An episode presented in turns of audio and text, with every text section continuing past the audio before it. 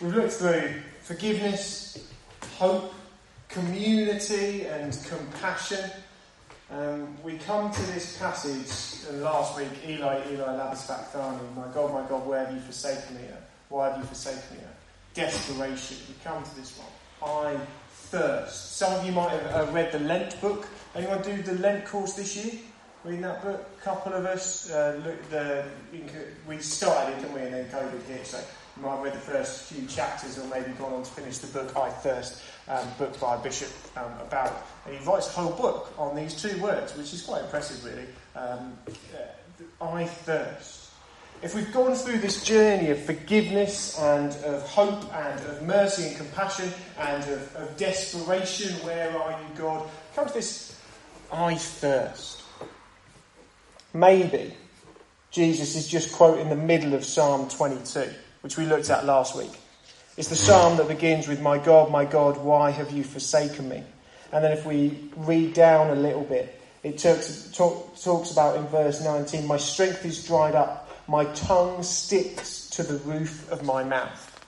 Maybe Jesus is just carrying on the psalm and he's just got to that bit, and that's the bit that John notices. Maybe Jesus is just thirsty. I mean, if you've ever looked into what crucifixion entails and what it does to your body, it's a particularly gruesome and unpleasant. If you've ever watched the Passion film, powerful film, you see what it does to does to a man. And I thirst is a very natural response at that point, as the his mouth will become dry and as he struggles to breathe and he cries out, I, I thirst. It's a very physical thing. But John doesn't do anything by accident. When he writes his Gospels, everything seems to have a little bit of extra meaning, an extra layer, an extra... I suppose that's what inspired Scripture does to you. I thirst. How many of you feel that? Now, at this point, I don't just mean we don't do tea and coffee after the service. I mean that, like, how many of you feel that? Of like, I, I've tasted something before, but I want to taste it again. Like a deer pants, as the psalmist says, so my soul longs for you. Is there something in it? Is there a deeper sense here of Jesus saying, I'm losing something? One of the reasons I chose that, that hymn is because it talks a little bit, doesn't it, about the separation that happens. Do we ever feel a bit of separation?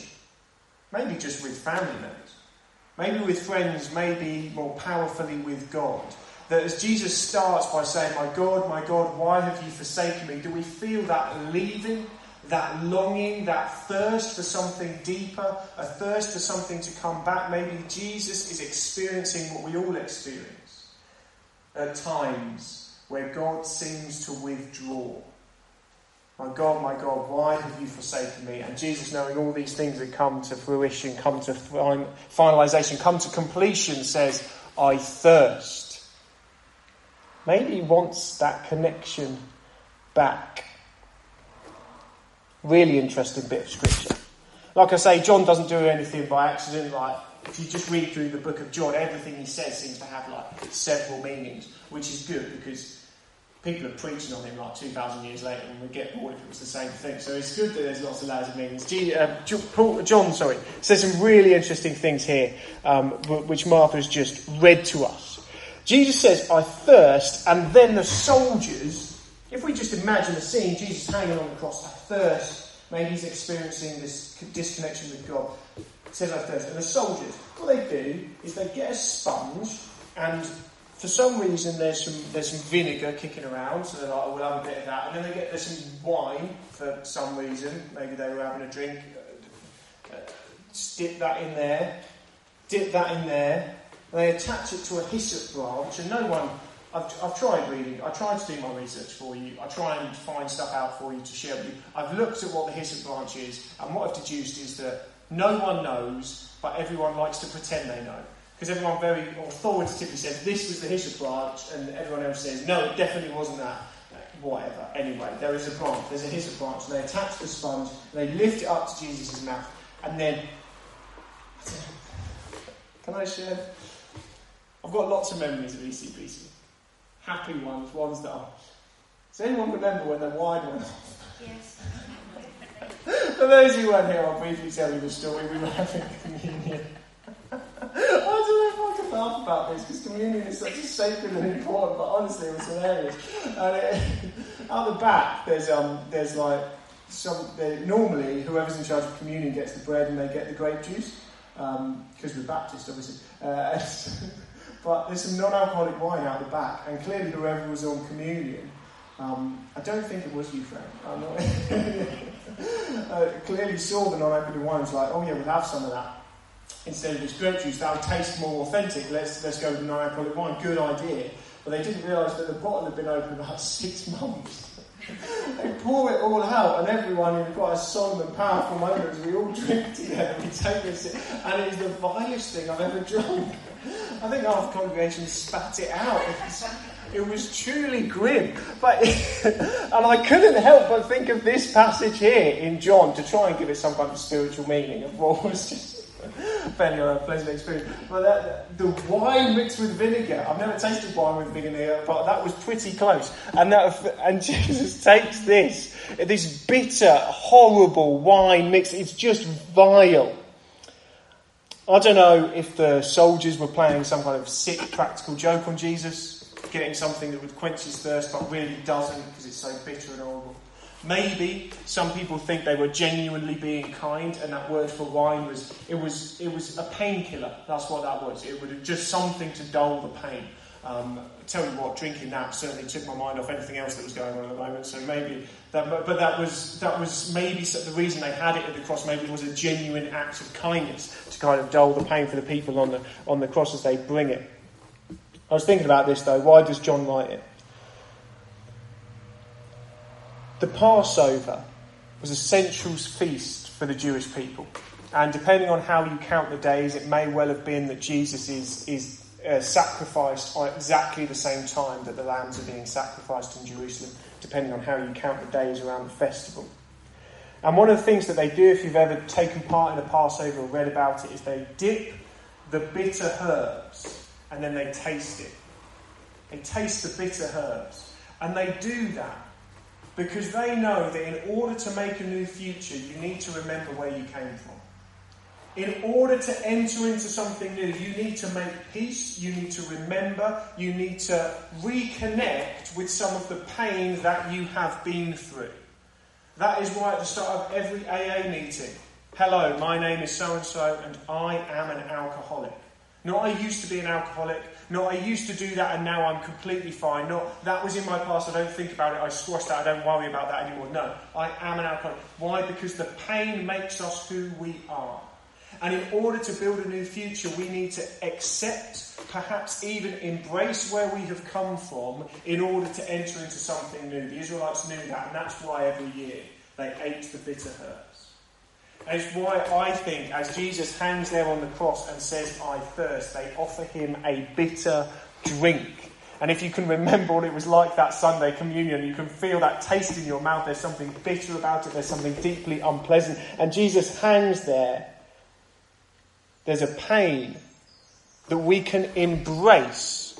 There's a past that we can accept. There's a place we have come from that we can own. That allows us to enter into something new. Jesus doesn't just take his own pain, he takes ours.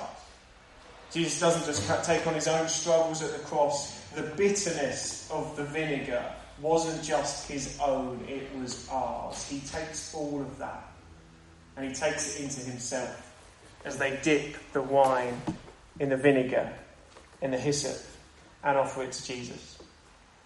The vinegar speaks of where we've come from, and the wine speaks of where we're going.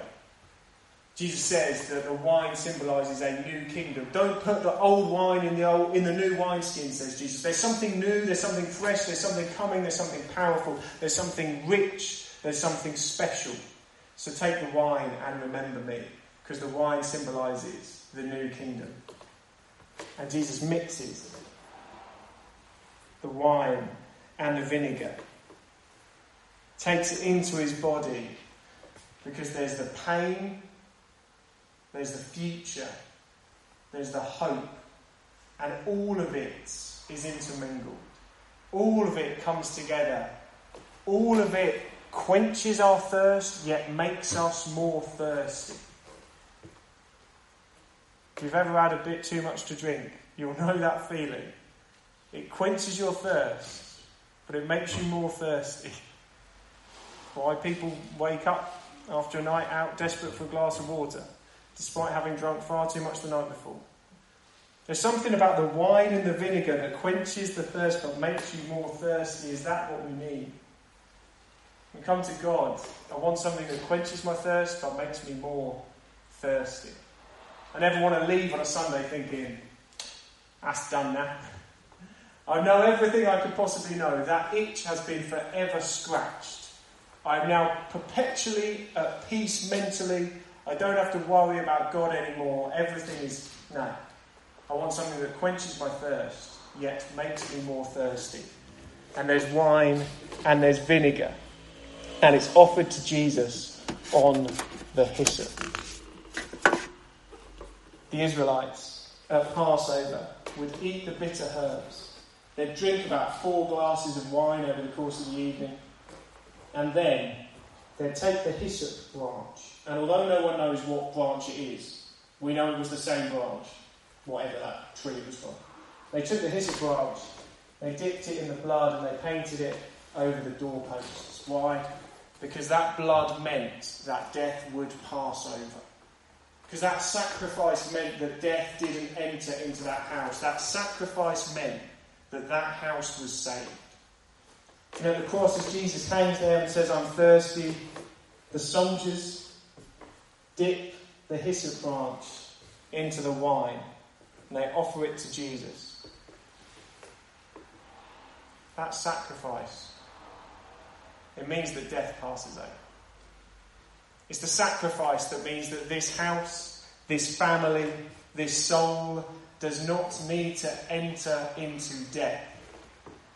It's that sacrifice that means that this house is saved. One of the things that people say about hyssop was that it was used as kind of on wounds and stuff to clean them up. That hyssop just used to cleanse. And again, we have this image. The cleansing power. There's something about the cross that cleanses us, and there's something about the cross that says, because of this sacrifice, death will pass over. And as the Israelites had done for thousands of years, as they dipped the hyssop branch in the blood of the lamb and smeared it over their doorpost so that death would pass over, so that they would remember where God has saved them in the past. So Jesus hangs on the cross and they dipped the hyssop into the blood, which would have mixed with the wine and mixed with the vinegar at the foot of the cross as his blood would have dripped down, and holds it up to Jesus' face. And he takes it upon himself. Why? Because this hyssop, this blood, makes us whole. Because this blood makes us saved. Because of this sacrifice. Because of this cross. Because of this lamb. We are saved. Death passes over. I want to live under the shadow of that hyssop branch. I want to live under the shadow of the hyssop branch that declares me clean. That cleans me up. That takes away the scars. But I also want to be the kind of person who drinks the bitter wine. I want to be the kind of person who drinks from something that quenches my thirst but makes me more thirsty. I don't want to forget what's come before. We don't pretend that the bitterness doesn't exist. We don't get rid of the vinegar. We drink it because we remember, in order to make a new future, we need to remember where we came from. I want to live under the hyssop branch that makes me clean. I want to keep drinking the vinegar to remember the pain I have experienced, not to shut it away, because I know that's made me who I am, and in owning that, we can move to a new future. A future that is symbolised by the blood, the new kingdom, the new life, the new love. There's blood, there's wine, there's vinegar, there's hyssop. And as with everything else in John's Gospel, it all speaks to us. Let's pray.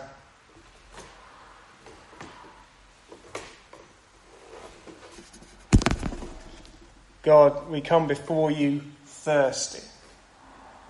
We come before you knowing that we need more of you, that we need something bigger than ourselves. I pray we would have the courage to take hold of that which quenches our thirst but makes us more thirsty in the process. We pray that we would take hold of yourself, not as some end point, but as something that spurs us on to bring in a new kingdom. Thank you for the hyssop. Thank you that you cleanse us. Thank you for the cross. Thank you that because of that sacrifice, because of that lamb and because of that blood, death will pass over. We thank you that because of that sacrifice, us and our house are saved. Thank you, Jesus, for your word that speaks to us in so many different ways. In Jesus' name. Amen. Amen.